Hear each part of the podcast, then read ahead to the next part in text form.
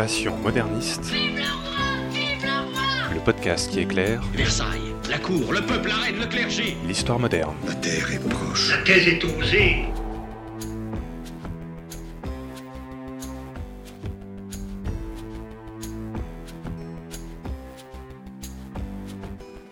Bonjour à toutes et à tous et bienvenue dans ce nouvel épisode du podcast Passion moderniste. Je m'appelle Fanny Cohen-Moreau et dans ce podcast, je vous propose de rencontrer de jeunes chercheurs et chercheuses en master ou en thèse qui étudient l'histoire moderne. Et pour rappel, l'histoire moderne, c'est cette période qui s'est un petit peu glissée entre le Moyen Âge et l'époque contemporaine, c'est-à-dire en gros pour l'Europe occidentale entre les années 1500 et 1800. Épisode 17, Sabrina et le voyage d'Antoine Galland, c'est parti. Il y a des gens que, que ça intéresse ce- ce- Non, personne. Bonjour Sabrina Vincent. Bonjour Fanny. Je te reçois parce que tu as soutenu un mémoire en 2018 à l'université de Reims-Champagne-Ardenne sur le sujet Manuscrit inédit du voyage fait en Levant d'Antoine Galland sous la direction de Aurélien Girard et Mathieu Grenet.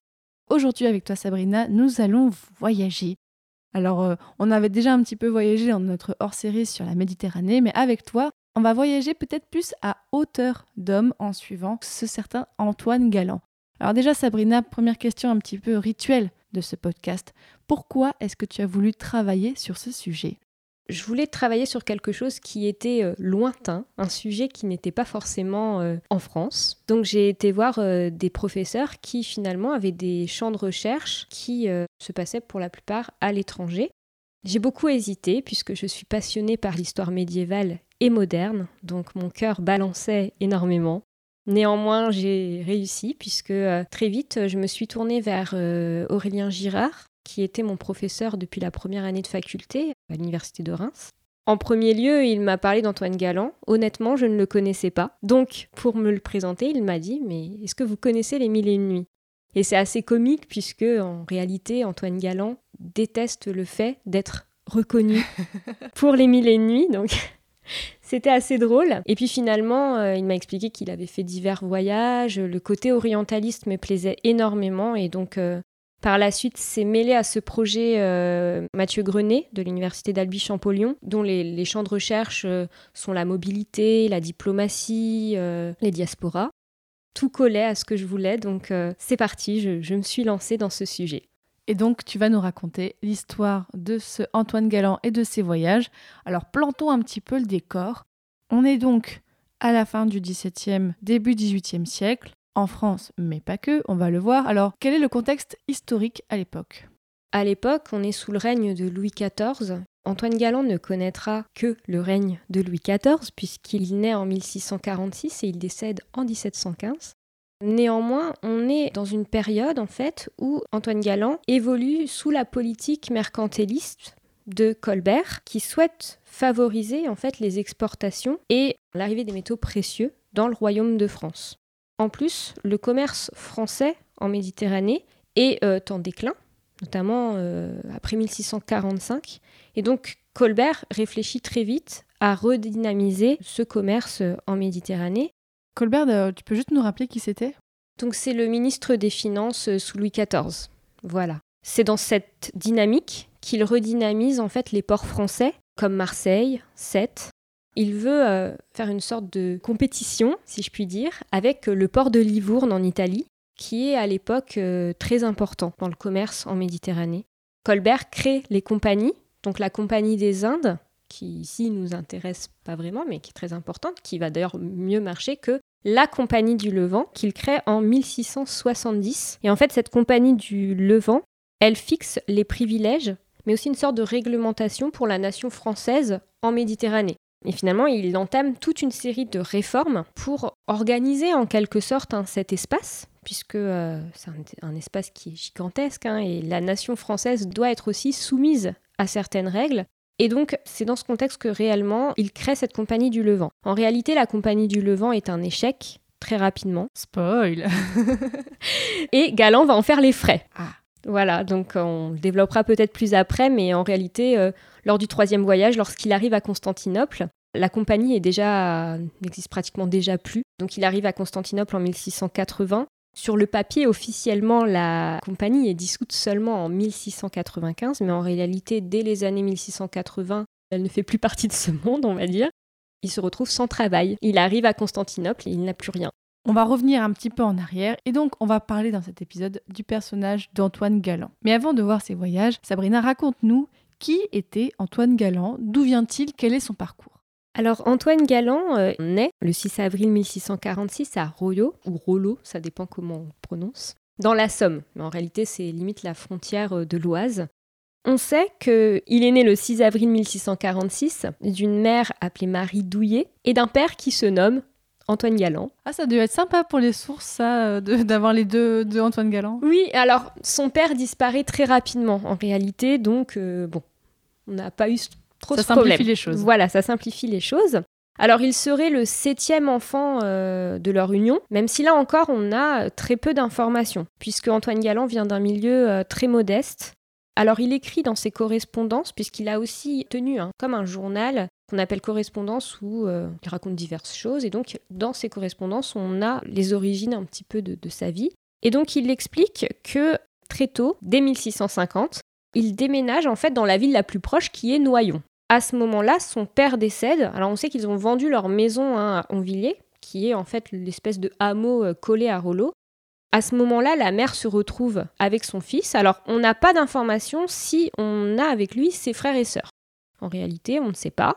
Ce qu'on sait, c'est qu'il est avec sa mère et que à ce moment-là, sa mère essaye de le faire entrer chez un artisan pour apprendre euh, les métiers manuels. Bon, à ce moment-là, euh, Antoine Galland n'est vraiment pas fait pour les métiers manuels.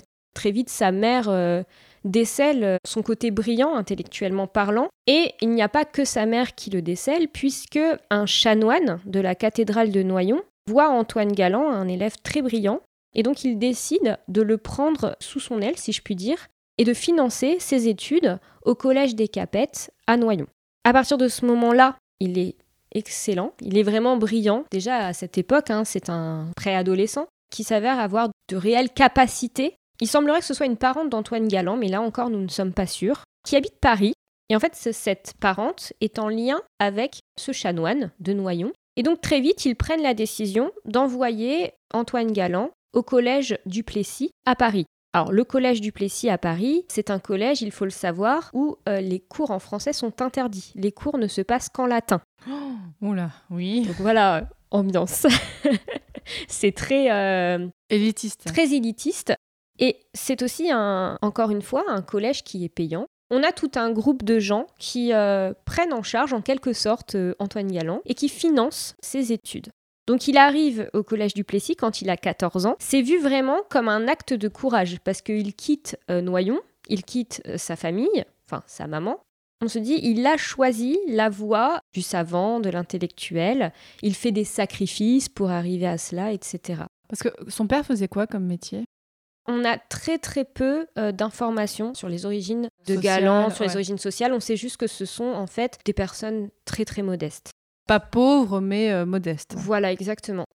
Finalement, on a un petit peu cette idée que Antoine Galland a eu cette chance de pouvoir évoluer grâce à son entourage, si je puis dire, mm. et à ses capacités intellectuelles, il est... c'est évident. D'accord. Voilà. Une fois au collège du Plessis, il faut savoir qu'à la fin, il pouvait présenter sa thèse pour être maître, mais il décide de ne la, pas la présenter, puisque cette thèse est... Enfin, pour la présenter et pour être diplômé, il faut payer. Or, Antoine Galland, là encore, se heurte en fait à, ses origines modestes. Et donc, il décide lui-même de ne pas présenter sa thèse, puisqu'il ne peut pas la financer. En parallèle, il suit des cours au Collège Royal, donc aujourd'hui euh, le Collège de France. Il faut savoir qu'en fait, ce collège est créé en 1530 et dans ce collège, tout le monde peut s'inscrire, tout le monde peut suivre les cours, tout le monde peut choisir ses cours Néanmoins, ce n'est pas une formation diplômante. C'est juste pour apprendre des choses. Exactement. Alors, euh, je ne suis pas sûre. Je crois qu'on peut quand même avoir un diplôme monnayant euh, argent. Il faut encore monnayer. Il faut encore monnayer, voilà. Mais je ne suis pas sûre sur ce point. En tout cas, je sais qu'Antoine Galland, lui, euh, ne peut pas se permettre de payer. Donc, il suit les cours et déjà là, on va voir qu'il choisit des cours qui sont en quelque sorte inédits et il se tourne déjà vers le Levant puisqu'il suit euh, l'enseignement des langues orientales de Pierre Vattier. alors professeur d'arabe, et également de Valérien de Flavigny, qui est professeur d'hébreu. Donc déjà dans le choix, on va dire, de ses enseignements, il fait des choix assez euh, originaux, si je puis dire. Déjà, aujourd'hui, c'est original comme choix de prendre des cours comme ça, alors à l'époque, j'imagine bien que ça devait être aussi. Oui et non, parce qu'on est quand même dans un contexte où l'Orient, le Levant, attire. Alors le Levant et l'Orient, juste deux mots pour vraiment séparer les deux choses. Quand nous, nous parlons de l'Orient, on pense finalement aux pays comme euh, la Syrie, euh, Ouais, l'Arabie Saoudite. Saoudite, etc. À l'époque, ce n'est pas le cas. En fait, quand on parle de l'Orient, on parle de l'Extrême-Orient, donc clairement l'Asie, enfin la Chine, euh, L'Asie, oui. l'Asie. Le Levant, en revanche, correspond à la vision qu'on a de l'Orient aujourd'hui. Galant est très vite intéressé par le Levant, mais comme je te l'expliquais juste avant, il y a une sorte d'ébullition autour du Levant. De plus en plus de personnes en fait s'intéressent hein, euh, à cet espace. Et donc finalement, oui, c'est original, mais en même temps, quand on s'y intéresse, on se dit que finalement, euh, il a baigné un petit peu avec un entourage qui a peut-être influencé ses choix, et euh, donc il s'est tourné vers ses études-ci, par passion certainement, mais aussi peut-être par rapport à son entourage. Une fois ses études finies, il se tourne vers quel type de métier? Durant ses études, il rencontre divers personnages comme Gaudouin. Alors Gaudouin, à l'époque, il est régent des collèges. Il est tenu d'inventorier les manuscrits orientaux à la euh, bibliothèque universitaire. Et donc ce Gaudouin, il est aussi précepteur de Paul-Jules de la Porte, duc de Mazarin et de la Meilleraye. Et donc très vite, il pense à Antoine Galland parce que Antoine Galland est devenu un petit peu son ami. Et donc il propose à Antoine Galland de devenir aussi instructeur de ce jeune homme. Très vite, du coup, Antoine Galland met un pied dans la haute aristocratie, si je puis dire. Là, il continue de monter les échelles sociales. Exactement. Et donc voilà, ça c'est la première étape.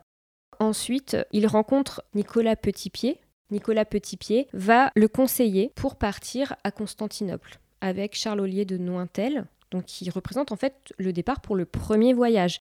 Donc en fait, tout ça se fait très vite. Mais ils partent à Constantinople sur quel prétexte? Il y a un prétexte officiel qui est la volonté de renouveler les capitulations. Les capitulations, c'est une succession d'accords entre l'Europe et l'Empire ottoman, et plus particulièrement avec le Royaume de France, et ça vise à hum, ouvrir des droits et des privilèges pour, par exemple ici, les chrétiens qui résident en fait dans les possessions ottomanes. Donc il part un petit peu en une sorte de mission diplomatique. Ah, c'est tout à fait ça. C'est une mission diplomatique. Et il a quel âge à cette époque-là?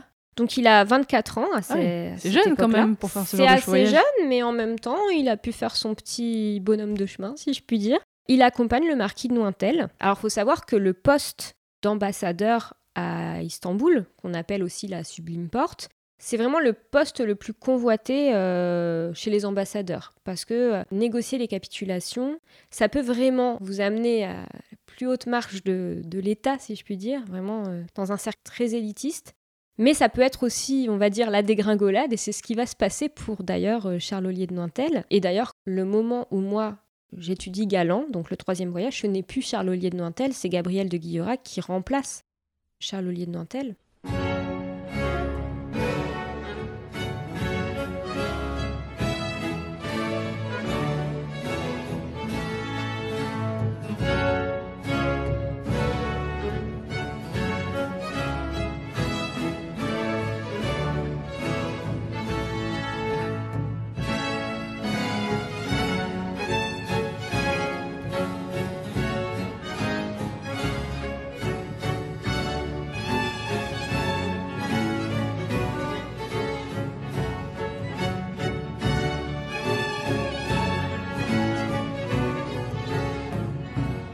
Pour l'instant, on en est au premier voyage déjà. Il part à Constantinople et qu'est-ce qu'il fait là-bas? Alors là-bas, il y a donc, comme je disais, cette mission officielle qui est diplomatique. Et on a une mission qui est un petit peu officieuse, puisque en fait, au moment où Galant part, il faut savoir que l'abbaye de Port-Royal est en pleine controverse janséniste. Oula, là, Alors. tu peux nous faire un petit rappel de- du jansénisme et tout ça? En réalité, euh, le jansénisme, c'est un courant religieux. Mais ici, la controverse hein, qui anime un petit peu euh, l'époque, c'est la controverse entre le ministre Claude et Arnaud. Alors cela tourne autour d'une polémique qui vise en fait les églises schismatiques, comme l'église orthodoxe par exemple, au sujet de l'Eucharistie et plus particulièrement de la Transubstantiation. C'est quoi Alors, la transsubstantiation En fait, c'est tout simple, c'est un mot difficile pour quelque chose que tout le monde connaît. C'est le changement du pain et du vin en la substance du corps du Christ. Ok. Voilà. Selon euh, les églises, euh, on va dire, euh, qui sont présentes, cette question est déclinée. Et donc, tout simplement, ici, c'est une controverse autour de cette question. Donc on est sur un- une polémique religieuse et, Exactement. et théologique.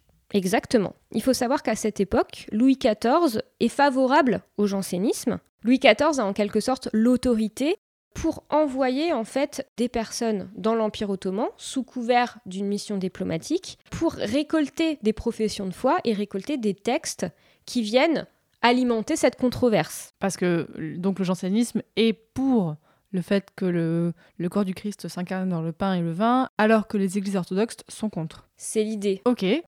Pourquoi en réalité Galan part lors de la première mission diplomatique et on y mêle aussi euh, le côté archéologique, puisque Galan récupère des textes, comme je viens de le dire, mais il étudie aussi les vestiges archéologiques qu'il rencontre, euh, il récolte euh, des coquillages, euh, voilà, vraiment toutes sortes de choses pour le cabinet des personnes plus puissantes. Ça s'inscrit finalement dans le courant humaniste hein, qui vise à rapporter des choses précieuses pour briller tout simplement et montrer sa supériorité.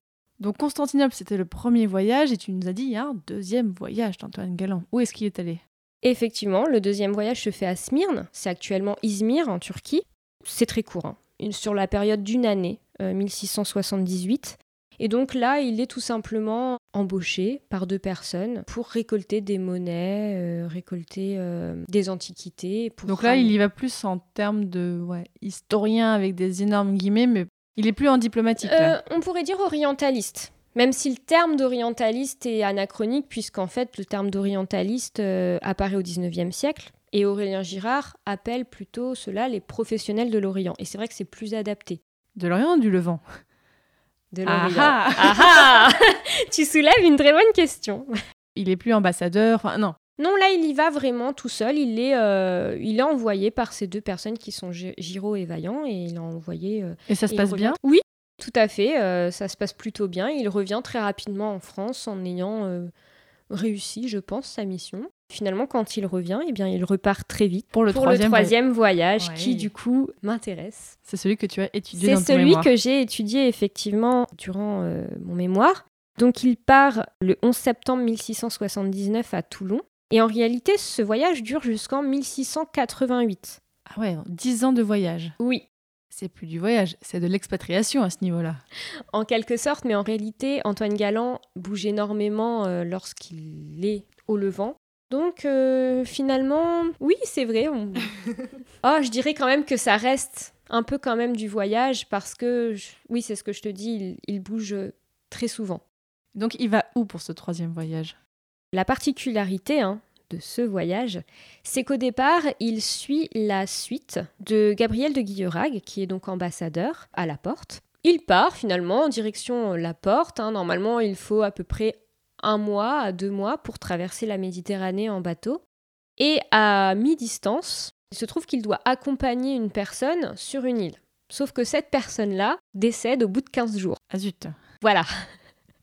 Donc, petit coup de malchance. Antoine Galland se retrouve à ce moment-là livré à lui-même.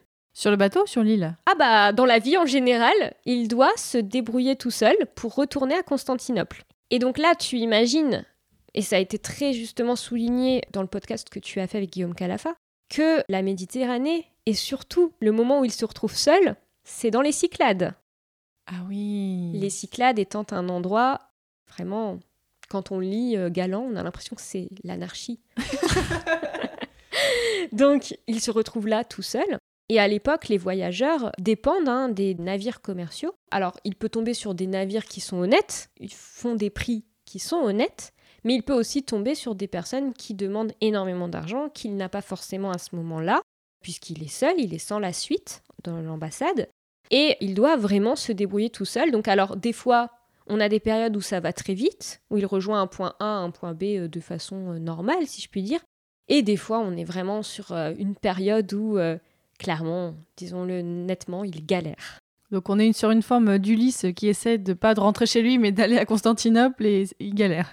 Exactement. Il fait vraiment euh, pratiquement toutes les îles euh, des Cyclades et, et, de la mer Égée, quoi. C'est clairement ça. Évidemment, il y a les intempéries. Ça, au niveau de la navigation, bah, ça peut énormément ralentir le voyage. Et il y a surtout la course, la course méditerranéenne avec les corsaires, mais aussi la piraterie. Et Ah donc, oui. on a énormément de mentions de pirates ou de corsaires. On a même un épisode où Antoine Galland se cache dans une valise pour échapper à un corsaire. On est vraiment dans cette Méditerranée euh, du XVIIe siècle, finalement. Et comment est-ce qu'il arrive à rentrer à Constantinople à un moment? Alors il y arrive, mais il met énormément de temps, puisque il arrive à Constantinople seulement en 1680, alors qu'il est parti le 11 septembre 1679. Donc là, il a mis un an, Plus d'un an plus pour d'un an, rejoindre Constantinople. alors que normalement c'était quelques mois, même un Exactement, mois. Oh là là. exactement. Il a vraiment, euh, ça a vraiment duré, mais en même temps, c'est cette durée qui a permis de rendre ce manuscrit intéressant, parce que Oh. plus ça dure et plus il décrit. Une fois à Constantinople, qu'est-ce qu'il a fait pendant les neuf autres années de son voyage? Alors en réalité, le manuscrit s'arrête là, parce que, comme je te l'ai dit, il arrive à Constantinople, et à ce moment-là, la Compagnie du Levant est plus ou moins en échec, et donc il n'a pas de travail, si je puis dire. Néanmoins, l'ambassadeur Gabriel de Guillorague décide de l'embaucher, tout simplement. Et donc Galan va devenir précepteur de la fille de Gabriel de Guillorague, qui est la marquise d'Eau. Et c'est à la marquise d'Eau que sera d'ailleurs dédié Les Mille et Une Nuits. Il évolue, voilà, à ce moment-là, à Constantinople, aux côtés de Gabriel de Guillorague, de la marquise d'Eau. Et puis Gabriel de Guillorague décède. Et donc à ce moment-là, on sait qu'il décide, plus ou moins, de revenir en, en France. Il loge à Smyrne. Là encore, on pense qu'il a écrit. Simplement, il est à Smyrne lors d'un terrible tremblement de terre. Et donc, on pense qu'il a perdu la majorité de ses écrits, en fait, de cette période de 1680 à 1688. Il aurait tout perdu dans ce tremblement de terre qui aussi apparemment s'est plus ou moins fini en incendie. Enfin, on n'a pas trop d'informations, mais on pense que tout a été euh, perdu à ce moment-là et que donc finalement, suite à cet événement, on va dire de trop, Antoine Galland décide de rentrer en France.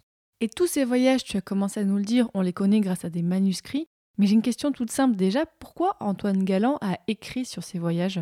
Est-ce qu'il avait l'intention de publier déjà? Alors oui, si au premier abord, quand on lit le manuscrit, on se dit mais il passe du coq à l'âne, euh, qu'est-ce qu'il nous raconte? Euh, Il peut passer de la description d'une femme à euh, des choses très pointues comme, euh, je sais pas moi, en faisant référence à des ouvrages très anciens comme Pline l'Ancien.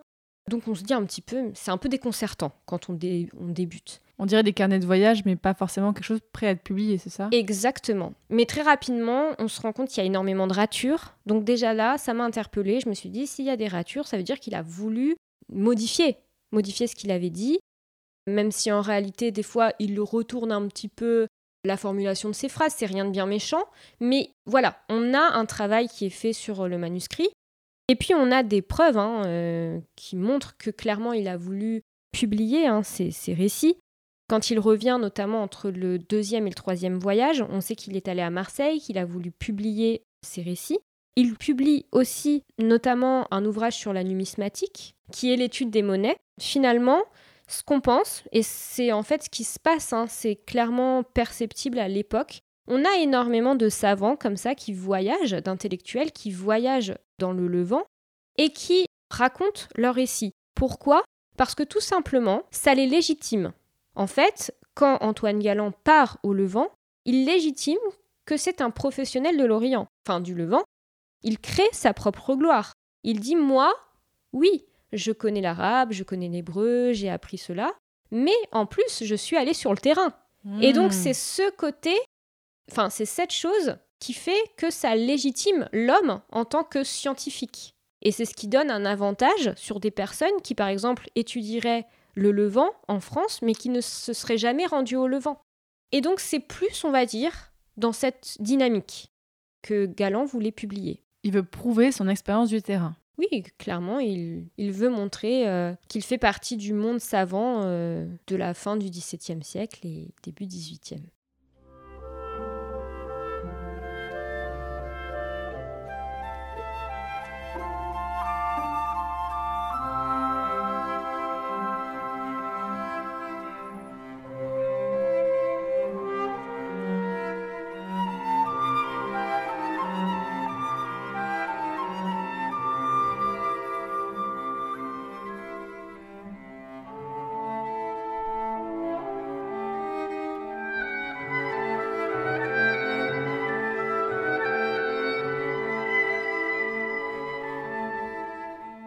Et dans ces récits, est-ce qu'on est seulement sur du scientifique ou est-ce qu'il y a des thématiques Ou est-ce qu'il aussi raconte des histoires un peu plus générales?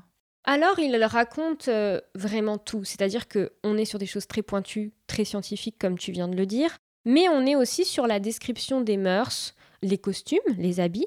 Un pan, on va dire, du manuscrit que j'ai énormément développé, c'est l'alimentation. Il va décrire, par exemple, le carême, le ramadan, il va se dire je comprends pas pourquoi euh, là ils ont euh, tiré un coup de canon alors que normalement le ramadan aurait dû commencer demain. Il se pose des questions aussi au niveau de l'eau. Ça c'est une question très importante dans le manuscrit parce que quand il est livré à lui-même, on voit qu'il a besoin évidemment de se de manger, de, oui. manger, de boire.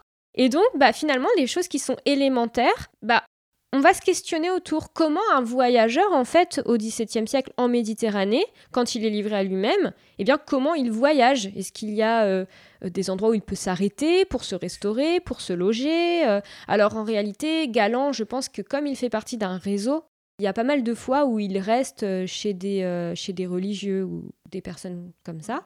Mais des fois, voilà, il est vraiment livré à lui-même et on voit aussi les travers justement du commerce méditerranéen, comme par exemple le vin mélangé à de l'eau de mer. Euh, oh là là Pour euh, tromper le, touriste, enfin pas le touriste, mais le voyageur, si je puis dire. Et donc euh, c'est vraiment très intéressant. Finalement, pour lui, je pense qu'il a décrit ça sur le coup de la description, mais pour nous, ça nous renseigne sur énormément de choses. Parce que ce qu'il apporte, est-ce que c'est nouveau par rapport à l'époque? Il n'y a pas d'autres personnes qui racontent des choses comme ça? Alors ce n'est pas nouveau. Il faut savoir que ce manuscrit, c'est sous forme de lettres. C'est des lettres qu'il écrit à Pierre Cureau de la Chambre, qui est un ecclésiastique français. Et donc, c'est intéressant, parce que dans ces lettres, il parle d'autres scientifiques qui, comme lui, voyagent et écrivent. Je pense notamment à Jacob Spon, qui est un scientifique, et qui fait exactement la même chose que Galant. Et donc, c'est très intéressant, puisqu'en fait, toutes ces personnes font partie d'un réseau qui est le réseau de la République des lettres. Et ce réseau, en fait, même pendant leur voyage, continue d'échanger. C'est un petit peu la norme, on va dire, de ce courant qui est euh, très euh, humaniste. Qu'est-ce qui t'a le plus étonné quand tu as étudié ce manuscrit? Ce qui m'a le plus étonné, c'est la précision des fois de la description des choses. C'est-à-dire que quand je lisais, et ça c'est, je pense, c'est magnifique pour un historien et pour n'importe qui d'ailleurs, c'est que j'avais l'impression de me transporter, de me téléporter à l'époque. Il décrit d'une façon parfois très précise les choses, les gens, et c'est un véritable plaisir parce que en faisant ce mémoire, je me suis c'était passionnant et c'était pas la plupart du temps ce n'était pas du travail. Non seulement je voyageais au Levant, un territoire qui m'était euh, inconnu, mais je voyageais aussi dans le temps. C'était vraiment euh, extraordinaire. Et le manuscrit sur lequel tu as travaillé, il est, tu as pu le voir en vrai Il est conservé comment? Alors le manuscrit que j'ai pu étudier, il est conservé à la Bibliothèque royale de Munich. Je n'ai pas pu malheureusement me rendre là-bas pour le voir. Fait Attends, pardon, mais qu'est-ce qu'il fait à Munich ce manuscrit? Alors l'histoire de la circulation du manuscrit est très compliquée. En fait, le manuscrit a été clairement de main en main. Alors la plupart du temps, dans les mains quand même de personnes qui étaient sensibles au monde orientaliste, à l'orientalisme.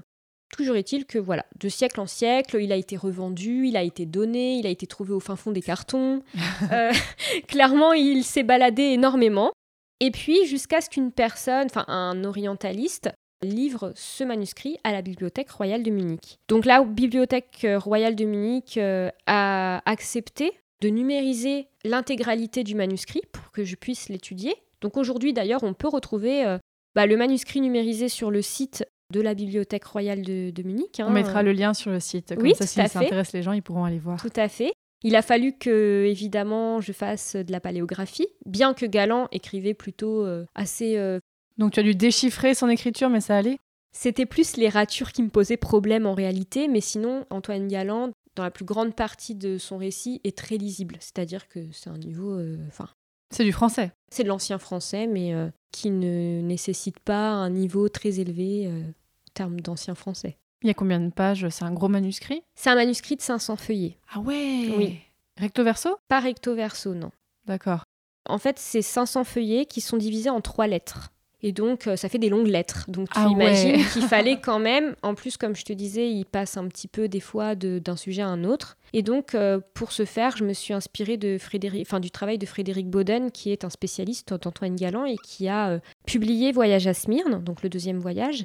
Et donc, lui, euh, j'ai trouvé ça très intéressant. Il a, en fait, un petit peu découpé, si tu veux, le voyage en chapitres par rapport au thème que Galland abordait. Et donc, je me suis inspirée clairement de Frédéric Bauden. J'ai fait la même chose pour mon mémoire pour pouvoir m'y retrouver tout simplement. Mais ce, ce manuscrit, il avait jamais été étudié avant toi ou qu'est-ce que toi tu as apporté dans ton mémoire? Je sais aujourd'hui que des parties de ce manuscrit ont été publiées. Je pense qu'avant moi, il a été euh, étudié, hein, notamment euh, par Mohamed Abdel Halim, qui est le spécialiste de Galland, qui a fait la biographie euh, d'Antoine Galland, mais qui, lui, est dans le milieu littéraire. Mais en fait, les spécialistes ne se sont pas vraiment attardés sur Voyage fait en Levant parce que c'était une continuité des deux autres. Il faut savoir que Voyage à Constantinople, qui est le premier voyage, est très très complet parce que on a ce côté voyage diplomatique, mais en fait après, dans la deuxième partie du voyage, Antoine Galland fait un petit peu euh, le tour du Levant, clairement, euh, comme un tour, avec énormément de scientifiques. hein. On, parle vraiment d'un corps expéditionnaire. Ils vont notamment en Syrie, euh, à Gaza, ils partent jusqu'en Grèce, enfin vraiment, tu vois, c'est vraiment le tour du Levant. Et donc ce récit est très très intéressant. Après, on avait Voyage à Smyrne qui ressemble énormément dans certains endroits à Voyage fait en Levant. Donc finalement, Voyage en Levant, c'était un peu... euh, ouais, il dit tout le temps les mêmes choses, quoi. voilà, clairement. Et donc c'est pour ça que, oui, on sait, euh, je dirais que les, les historiens ou les spécialistes se sont intéressés à certains endroits de ce manuscrit, mais pas l'intégralité du manuscrit. Et en réalité, c'est impossible de s'intéresser à l'intégralité du manuscrit.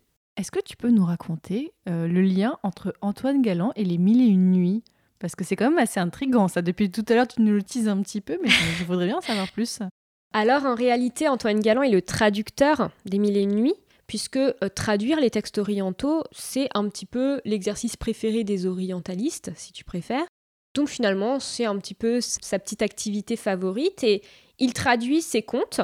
Et en fait, certains extraits sont racontés par Anna Diab. Alors Anna Diab est un personnage très intéressant qui a été énormément développé grâce à la publication de ses récits également. On est dans un récit qui est raconté non pas pour briller, non pas pour euh, créer son, son- Sa légende. sa légende. C'est un récit qui est raconté pour raconter euh, son expérience, puisque Anna Diable, en fait, a suivi Paul Lucas. Paul Lucas était un, oui, un négociant français qui était à Alep et qui a ramené, en fait, Anna Diable, qui nous vient d'Alep. Il part à la cour de France et, en fait, euh, à ce moment-là, Anna Diable rencontre Antoine Galland et il aurait raconté des légendes en quelque sorte, dont par exemple euh, Ali, Baba, euh, voilà, des choses comme ça.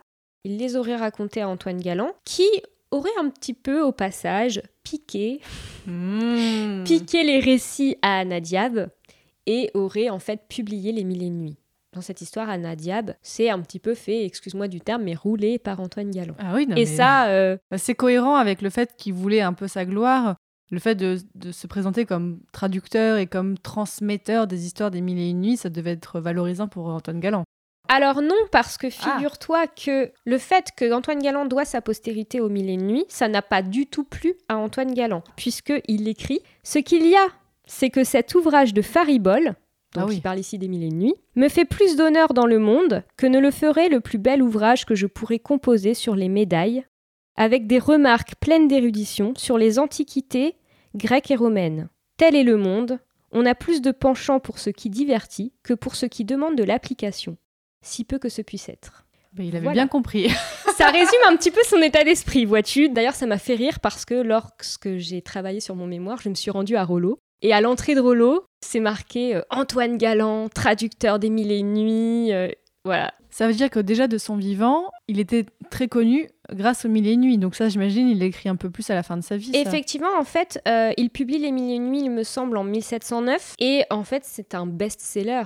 Ça s'arrache, voilà, les gens l'achètent. et finalement, il finit sa vie plutôt confortablement. il a même un poste au Collège de France, euh, etc. Sa fin de vie, il est bibliothécaire du roi. Enfin, tout va bien. Ah il a une vie plutôt. euh, D'ailleurs, il décède en allant donner cours. Oui, il finit sa vie plutôt agréablement grâce au mille et nuits. Mais il est vraiment, je dirais, un peu frustré qu'on ait retenu cela plutôt que ses voyages en fait en Mais ça me fait penser Levant. un petit peu, alors je fais une petite comparaison, euh, j'extrapole un petit peu, ça me fait penser un peu à Tolkien. Lui, l'œuvre de Tolkien est gigantesque. Mhm. Et finalement, il a été surtout connu pour Le Seigneur des Anneaux et pour Le Hobbit, alors que lui, il y a tout le derrière, il y a tout le Silmarillion, il y a tout ça. J'ai l'impression qu'on peut faire une- un peu une comparaison entre les deux auteurs. C'est vrai que oui, je pense qu'on peut faire une comparaison parce que là, vraiment, euh, finalement, il était déçu d'être connu pour ça, quoi. Enfin, je pense que ce que je viens de te lire euh, en témoigne. Depuis que tu as fini d'étudier Antoine Galland, qu'est-ce que tu fais, Sabrina? Maintenant, j'enseigne, mais euh, je suis toujours passionnée par euh, le Levant.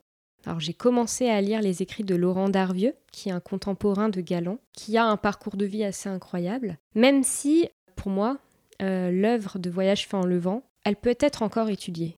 Il y a vraiment énormément de choses à dire. Je n'ai fait que peut-être un cinquième du manuscrit. Au niveau des thèmes que j'ai abordés, c'est un récit qui est inépuisable, si je puis dire. Il nous informe sur énormément de choses, aussi bien du point de vue du contexte français que du contexte du Levant. Alors moi, plus tard, j'aimerais faire un doctorat, plus par passion. Je ne pense pas que je continuerai sur Antoine Galland. Euh, j'aimerais m'orienter justement vers d'autres personnalités, comme Laurent Darvieux. Mais euh, voilà, Antoine Galland, euh, je lance un appel, est Oui. étudiable par soit des masterants ou, ou des doctorants. Je Donc pense là, oui, on lance un appel. oui, je pense qu'on peut continuer à faire des choses sur Antoine Galland, c'est certain. Si des personnes qui nous écoutent veulent se lancer dans un, dans un master d'histoire moderne et cherchent un sujet, je pourrais les, les renvoyer vers toi pour que les mettre un moi, petit peu en lien, je... Oui, alors, oui, Oui, c'est possible. pour qu'il y ait une continuité, une transmission Bien entre les sûr. masterants. Mais après, voilà, euh, je pense qu'Aurélien Girard, euh, peut-être, euh, a des pistes. Donc il a à Reims, c'est ça? Il est à Reims, tout à fait, à l'université de Reims-Champagne-Ardenne. Et après, le grand spécialiste de Galland se trouve en Belgique. C'est Frédéric Bauden. Voilà, c'est vraiment le grand spécialiste de la question autour de Galland. Donc l'appel est lancé. Si L'appel est lancé. Étudier Antoine Galland, venez parler.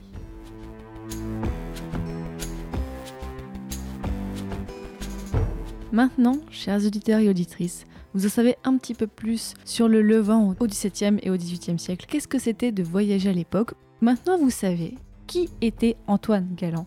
Donc merci beaucoup Sabrina Vincent pour toutes ces histoires que tu nous as racontées. Avec grand plaisir. Pour les auditeurs et auditrices, vous pouvez retrouver sur le site, alors donc c'est passionmédiéviste.fr slash passionmoderniste, retrouver bah, des éléments sur ce qu'on s'est dit. Si vous voulez en savoir un petit peu plus sur Antoine Galland, on vous mettra plein de liens et des conseils de lecture ensuite. Si vous avez aimé cet épisode, je vous conseille d'aller écouter notre hors-série avec Guillaume Calafa sur la Méditerranée. Et si vous aimez l'histoire moderne, allez écouter tous les autres épisodes de Passion moderniste. Et si vous aimez le Moyen Âge, donc euh, l'histoire médiévale, allez écouter le podcast Passion médiéviste, qui est le cousin de Passion moderniste. Et si jamais vous voulez soutenir l'ensemble de mes projets, donc Passion médiéviste et Passion moderniste, et peut-être m'aider à créer Passion antiquiste, oui, c'est pas très joli comme mot, mais en fait c'est le vrai mot pour parler des gens qui étudient euh, l'Antiquité, vous pouvez aller me soutenir sur tipeee.fr. C'est une plateforme où vous pouvez me donner des sous, donc euh, tipeee.fr slash passion médiéviste. Allez me donner ce que vous voulez, ça pourra m'aider peut-être dans quelques mois à créer ce troisième podcast. Et oui, je veux couvrir toutes les périodes historiques. Allons-y.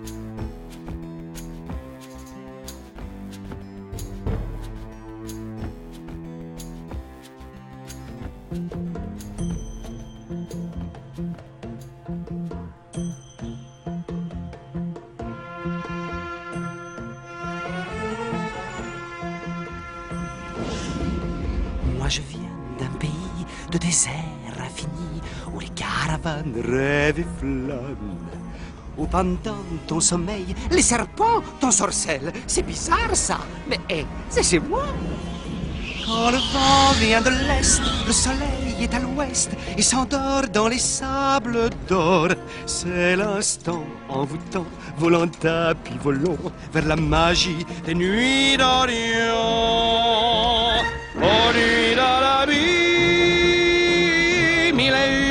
Folie. Insomnie d'amour, plus chaud à minuit qu'au soleil en plein jour. Nuit dans la vie, au parfum de velours. Pour le fou qui se perd au cœur du désert.